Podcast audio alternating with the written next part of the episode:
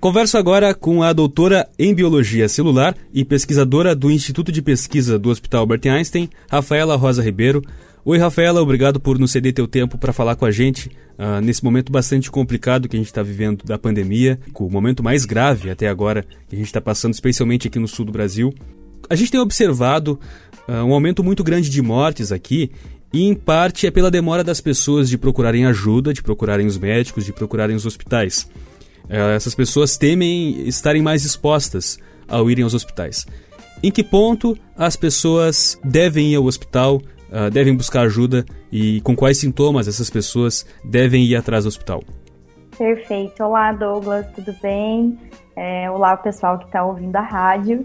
É um prazer para mim estar aqui conversando com vocês, né? Hoje em dia a gente sabe que o número de fake news e de, de informações que não são corretas ou que deixam a gente preocupada é, vem aumentando, então é muito importante a gente é, ter espaço para falar, né? Então, agradeço a oportunidade. Bem, é, a gente sabe que os hospitais estão cheios e realmente a Covid-19 é uma doença que tem um espectro de sintomas extremamente grande, né? Então, você tem desde sintomas muito leves, que pode ser que passem desapercebidos, uma dorzinha de garganta, uma dor de cabeça, e isso faz com que as pessoas continuem em casa, né? Ah, hoje eu dormi com a janela aberta, deixei o ventilador muito em cima de mim. É, e aí isso acaba sendo, é, sendo desculpas para que as pessoas não pensem que possa ser um sintoma da Covid. Porém, o alerta aqui é que em qualquer situação, com qualquer sintoma que você tenha, você deve redobrar seus cuidados, né? Então, é, estou com sintoma de Covid, estou com qualquer sintoma gripal, com qualquer sintoma de resfriado, recomenda-se que você fique em casa, que você notifique é, no seu trabalho que você está tendo os sintomas e que você espere cinco dias para fazer o exame, né? É, infelizmente, com os hospitais cheios, não existe uma recomendação para que você procure o hospital, atendimento médico, em qualquer um desses sintomas muito leves, certo? Uhum. Mas é muito importante que você se monitore o tempo todo. Se você está acostumado a levantar da cama e tomar um banho de uma forma tranquila e normal, nunca teve dificuldade para fazer isso, né? E caso você faça uma atividade desse tipo e acabe tendo uma respiração um pouco mais ofegante, ou uma certa dificuldade, ou uma certa dor no corpo, né? É, opa, é um sinal de alerta. E aí sim você pode procurar uma assistência médica. É, então, eu, como, eu recomendo, e a recomendação é essa, frente ao que a gente está vivenciando aqui no Brasil, que as pessoas se monitorem integralmente, o tempo todo, né? Quem tiver a oportunidade é, de ter uma telemedicina, é, isso é ótimo, é uma alternativa extremamente é, oportuna, porque você vai ter uma consulta médica é, que vai te acompanhando né, durante seus sintomas, por mais que ela seja online, ela é muito efetiva e ela te ajuda a fazer esse monitoramento dos seus sintomas, certo? É, Para a rede do SUS, as pessoas que estão na rede do SUS Existem voluntários que estão fazendo essa telemedicina. É muito importante que você tenha o um contato com alguém do seu posto de saúde, da sua UBS, para saber o melhor procedimento que isso, que isso tem. Mas, independente disso, você sozinho consegue se monitorar na execução dessas atividades, né? E, e, e, qualquer sintoma que você perceba que esteja um pouco mais grave do que normalmente, qualquer atividade que você faça que tenha uma falta de ar, uma coisa mais ofegante, é recomendado que se procure ajuda. A gente tem uma cultura e uma percepção que a maioria das pessoas tem que ao longo do ano, em todos os anos, a gente tem algum tipo de sintoma, ou febre, ou dor de cabeça, ou algum desconforto, e as pessoas atribuem a isso muitas vezes. Então ignoram. Ah, pode ser Covid, mas eu tenho isso todo ano. Eu tenho, eu tenho um problema de respiração todo ano e acaba sendo negligenciado a possibilidade de ser Covid. E nesse meio tempo, sem intenção, obviamente, a pessoa pode acabar transmitindo o vírus para outras pessoas. Um dos fatores uh, que, que se observa, pelo menos desde o começo da pandemia, é a saturação de oxigênio no sangue. Com as novas variantes, é, esse fator ainda é de, tão determinante assim? Ou os outros sintomas, quando a pessoa começa a estar ofegante, já é porque a saturação já está tão baixa que está na hora da pessoa procurar ajuda?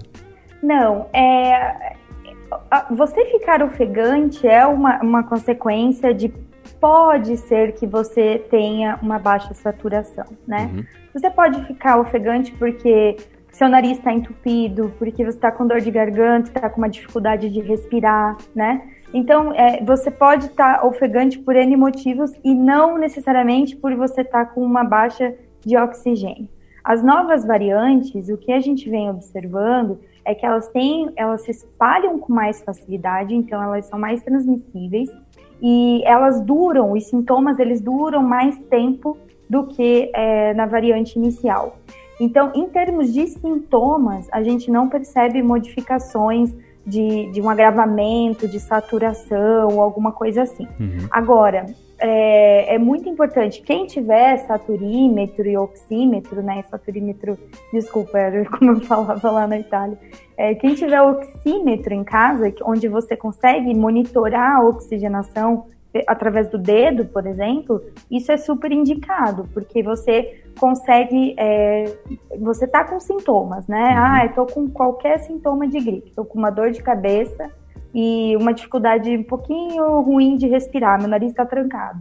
Então, vai monitorando essa tua saturação, né, pelo oxímetro, e é uma boa alternativa. A gente só tem que tomar um pouco de cuidado, porque existem diferentes marcas de oxímetro, é, as pessoas têm que medir em várias situações, várias vezes ao longo do dia, porque senão, às vezes, você pega lá do nada, às vezes dá muito baixa, abaixo de 94, a pessoa já fica muito desesperada, uhum. mas não tem é, nenhum outro sintoma dessa, desse, de você se sentir cansado, por exemplo, né? Isso pode não estar tá acontecendo. Então, é muito importante monitorar isso ao longo do dia, com diferentes atividades, se observar e aí sim procurar a ajuda médica, né? É mais ou menos como a gente deve fazer com, com o aparelho de pressão que a gente tem em casa. Ele não é 100% fiel, mas se a gente tiver um parâmetro do funcionamento dele, a gente consegue prever se ele tem algum tipo de desvio para mais ou para menos. Dá para comparar com isso? Perfeito, perfeito, é isso mesmo. Uhum. É, lembrando que não tem nada que a gente possa fazer precocemente, né? Isso é muito importante lembrar, Douglas, porque muita gente pensa que, ah, eu estou atento aos sintomas, descobri que eu tenho Covid e, e, vou agora eu vou começar a tomar uma medicação para tentar prevenir o caso grave, né? Isso cientificamente foi comprovado que não há nenhuma medicação uhum. que a gente possa tomar nesses casos iniciais de sintomas e que eh, diminuam a prevalência de você ter o caso grave. Então, não tem como você ter o caso leve e tomar alguma coisa tentando prevenir esse caso grave, né? Uhum. Isso não existe nenhuma confirmação científica, nenhum estudo médico robusto, bom, que confirme que isso acontece. Então, se você tiver sintomas leves, é você ficar em casa, fazendo seus autocuidado, né? Tomando bastante água, se hidratando, é, ficando tranquilo, repousando, deixando teu corpo combater esse vírus, comendo é, corretamente, fazendo, ficando tranquilo, dormindo bem, né, tomando remédios que te ajudem, que te deem suporte para que você não tenha dores ou para que você não tenha desconfortos. Mas não tem nada que a gente possa tomar nesse momento, né? A gente pode comparar o Covid-19 com a gripe, no sentido de que a gripe até hoje não existe uma cura que seja popular e que seja barata, que seja acessível, mas os remédios que a gente toma são para aliviar os sintomas, né? A gente toma okay. analgésico para aliviar a dor de cabeça, a dor no corpo pela gripe. Tomar esse tipo de remédio para aliviar os sintomas da Covid-19 pode, de alguma forma, mascarar esses sintomas e permitir que a pessoa evolua para um caso mais grave? Pode sim. É, é, a gente tem que estar muito atento, né? Não, não mascarar assim totalmente, porque você vai acabar sentindo a insuficiência respiratória, por exemplo, que é um, um um sinal bastante grave, né, dentro da, da, da Covid. Mas você se sentir melhor é, no sentido de conseguir não ter dor, dores no corpo, por exemplo, né? Ou de você ter é, diminuir sua febre, mas eu quero deixar um alerta aqui que em caso de febre é muito importante que você já procure ajuda, porque a, a, a sintoma, os sintomas aí já estão um pouquinho mais é, medianos, né? Então é muito importante que você procure ajuda.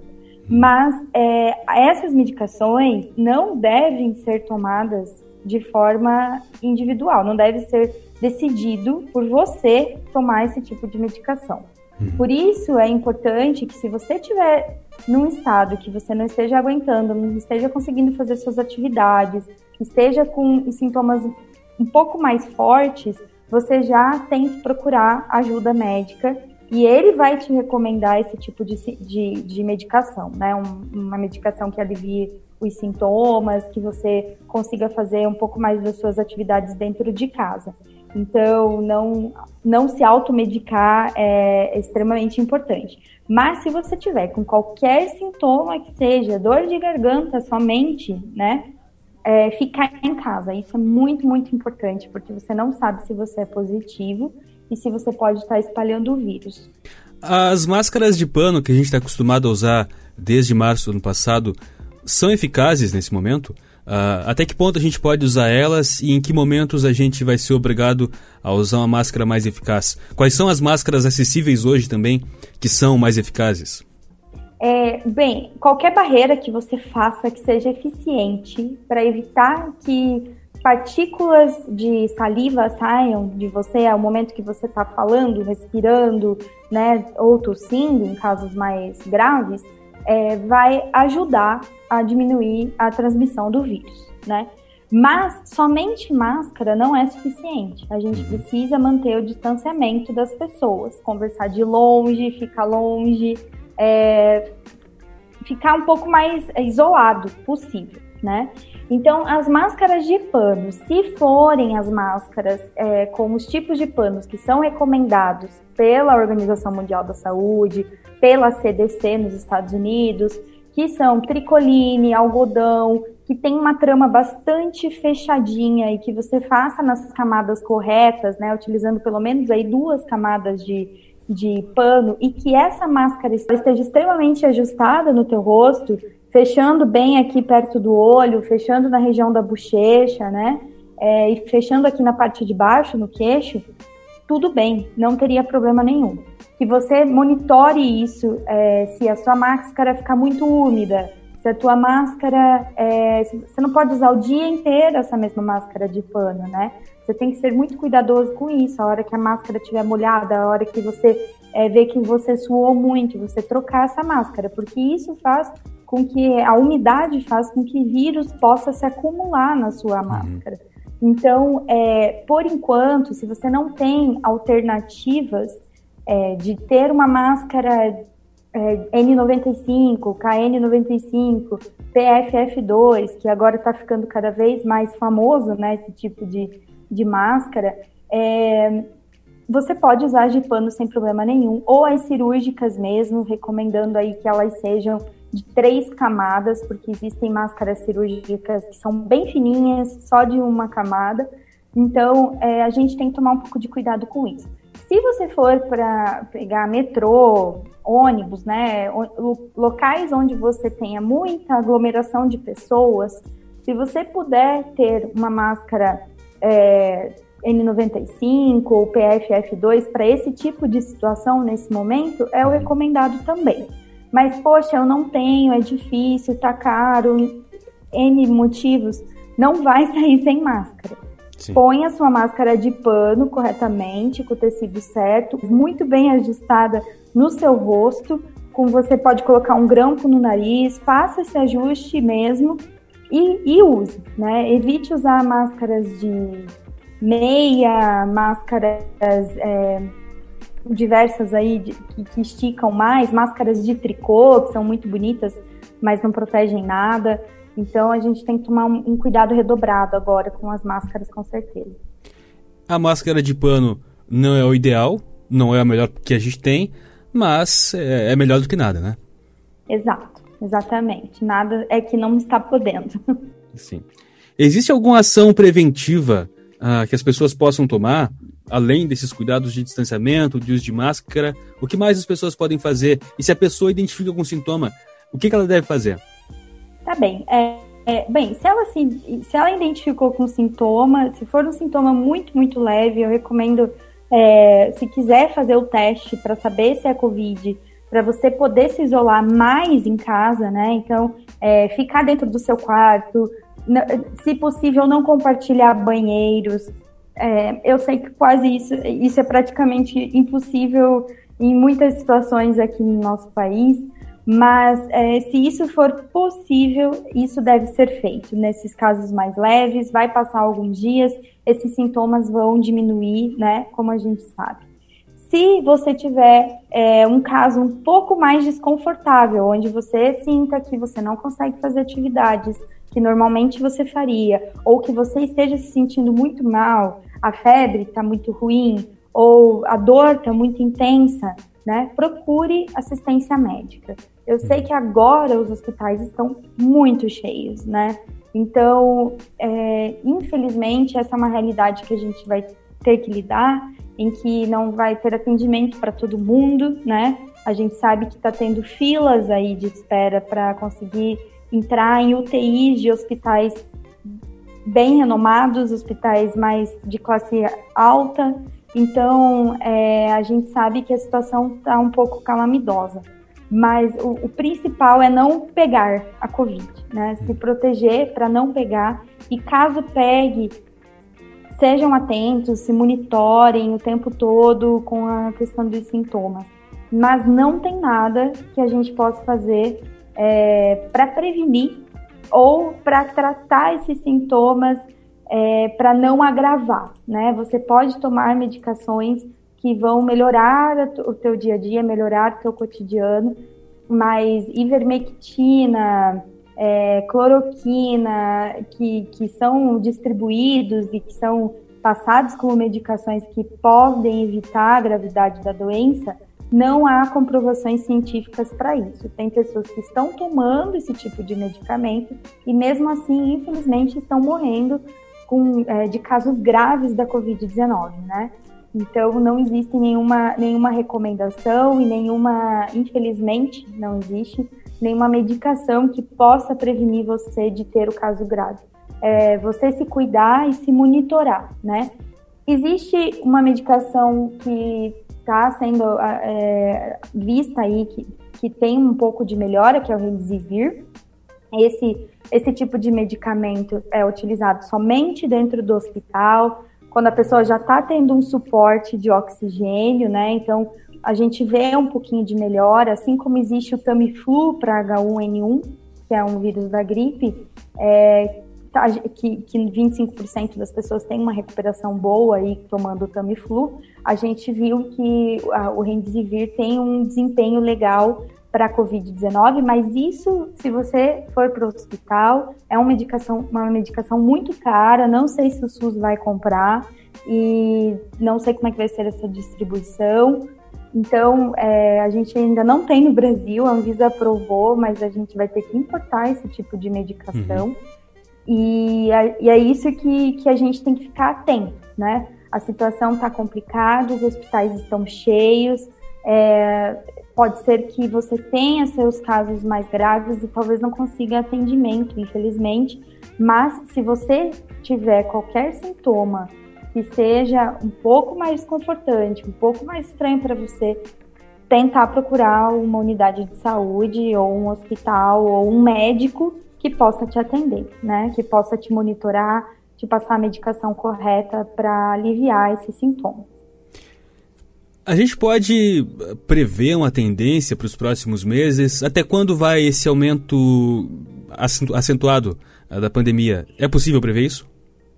Não sei te dizer, Douglas, assim, não é muito da minha área, mas é, existem vários cientistas de dados que estão analisando, né? Esse, a gente sabe que existe um delay nos dados, então dados que são disponibilizados agora foram de casos que aconteceram há uma, duas semanas atrás, porque o vírus demora para manifestar sintomas, né? Ele tem um, uma, uma amplitude, ele pode, você pode ter sintomas dois dias após o contato com o vírus até 15 dias, 20 dias após o contato com o vírus, né? A uhum. maioria das pessoas tem sintomas após 7 dias é, de contato com os vírus, mas isso é um espectro, né? A gente tem pessoas muito que entram em contato com alguém infectado e acaba tendo sintomas dois dias depois, e pessoas que entram em contato e demoram aí mais de 15 dias às vezes. Uhum. Então, é, é muito difícil com, esse, com os cientistas de dados, pessoas que lidam com dados de número de casos e números de mortos, estão lidando com o passado, né? Estão é, com pessoas que já pegaram o vírus antes. Então, você sempre está é, trabalhando com essa faixa de não saber em que momento a gente está agora. A gente só vai saber daqui 15 dias quanto foi a transmissão do que está acontecendo hoje, nessa, né, nesse exato momento. Então, é, eu não sei te dizer. É, em termos, a gente tem uma corrida, assim, a gente tem hospitais cheios, casos aumentando, pessoas mais jovens acabam se infectando, acabam piorando, infelizmente, do que da primeira vez, né, da primeira onda que a gente teve. Mas, ao mesmo tempo, a gente está tendo vacinação, né? Então, em passos de tartaruga, a gente está conseguindo vacinar a população mais é, que está aí mais suscetível a se infectar com o vírus, mas é, a gente já vê um pouquinho de redução em alguns lugares dessa faixa etária que se vacinou, redução de número de casos e redução de internação. Então é uma corrida contra o tempo, é tentar é, ir fechando o cerco para o vírus, né? Fazendo com que as pessoas é, fiquem em casa, tentem não transmitir tanto, ao mesmo tempo ir vacinando para que diminua essa sobrecarga e esses casos graves nos hospitais. Mas vamos aguardar, espero que melhore. Pois é. E, e, como seria um plano de vacinação eficiente? A gente começou da maneira correta, começando pelos idosos, ou deveria ter começado pelos mais jovens, como algumas pessoas defendem, já que os mais jovens têm mais circulação, enfim? A gente está no caminho correto? É, sim, estamos. A gente precisa realmente proteger as pessoas mais vulneráveis, né? A gente está tendo é, descobertas aí de novas variantes, ao mesmo tempo a ciência está descobrindo muita coisa ao longo do caminho, né? Então, enquanto a gente está participando da pandemia, enquanto a gente está vendo medidas, a gente muitas vezes não tem como prever como o vírus ele, ele multa, ele forma uma nova variante, né? e começa a se espalhar. Então a gente, ao mesmo tempo que a gente está apagando o fogo, a gente está tentando fazer com que o fogo não aconteça, né? É, e isso é muito importante essa vigilância, essa, essa situação, mas a gente fez muito certo de vacinar as pessoas que são mais suscetíveis, os idosos, porque a gente poderia sobrecarregar o sistema de saúde se a gente não tivesse feito isso, né? por mais que a gente diga que as pessoas mais novas estão circulando, estão vivendo, a gente não tinha casos nesse tipo de população de forma tão grave. Então agora, nesse último, né, nesse ano que a gente está tendo, é, infelizmente, esse tipo de situação e a gente vai ter que apagar esse tipo de incêndio, né? Por exemplo, é, acho que uma, uma questão bem grande para a vacinação é que a gente não tem doses, né? a gente não se preparou para isso, a gente não comprou dose suficiente para cobrir uma parcela grande da nossa população simultaneamente. Então, é, quando a gente faz vacinação sazonal, como a da gripe, a gente tem doses para poder conseguir é, vacinar pessoas jovens, idosas, né, e, em uma escala muito mais rápida, porque isso tem uma previsão. É previsível que todo ano a gente precise desse tipo de vacina. E aqui no nosso país a gente não se preparou para essa, para essa, para esse, para essa, para essa situação, onde a gente teria que vacinar muitas pessoas, no sentido de fazer acordo com, com farmacêuticas, né, de acompanhar os estudos mais de perto, de autorizar isso. Então agora a gente está fazendo um esforço, né? O, a Anvisa está fazendo um esforço nessa aprovação e o país está tentando correr atrás desse tempo perdido. Então, a gente precisa de mais doses para poder fazer com que a cobertura aconteça mais simultaneamente em diferentes idades em diferentes locais e em diferentes tipos de exposição, né? Profissional, por exemplo. Então, reforçando, Rafaela, qualquer sintoma mais intenso, qualquer sinal mais intenso que a pessoa tenha, que a pessoa sinta, deve buscar ajuda médica, deve buscar socorro, é isso? Isso. Isso pode ser online, isso pode ser por telemedicina, na UBS, né? Aonde ela conseguir esse tipo de ajuda. É exatamente isso, ficar muito atento, se autoconhecer, né? Cuidar com a ansiedade aí, porque muitas vezes a gente fica tão monitorando, é um período muito difícil psicologicamente, e para a gente não, não acabar vendo coisas onde não tem. É um momento bem delicado, mas é importante que monitore e que, ao sinal de qualquer coisa que ache estranho, é, qualquer sintoma, ficar em casa, né? Em primeiro lugar, tentar se isolar o máximo que conseguir, mesmo das pessoas que estão na sua casa. E um sintoma um pouquinho diferente, um desconforto muito ruim, procurar ajuda médica. Muito obrigado, Rafaela, pela entrevista, por nos dar teu tempo. Uh, eu imagino que, que, esteja sendo bastante corrido para ti no teu trabalho de pesquisa uh, também, acompanhar tudo isso ao longo de mais de um ano. Uh, então, muito obrigado por nos dar teu tempo para falar sobre esse momento tão complicado que a gente está vivendo da pandemia. Muito obrigado pela tua atenção. Obrigada, Douglas. Obrigada a vocês pela atenção e, e por abrir esse espaço para a gente poder informar as pessoas. Obrigada. Você ouviu a entrevista com a doutora em Biologia Celular e pesquisadora do Instituto de Pesquisa do Hospital Albert Einstein, Rafaela Rosa Ribeiro. Muito obrigado pela sua audiência.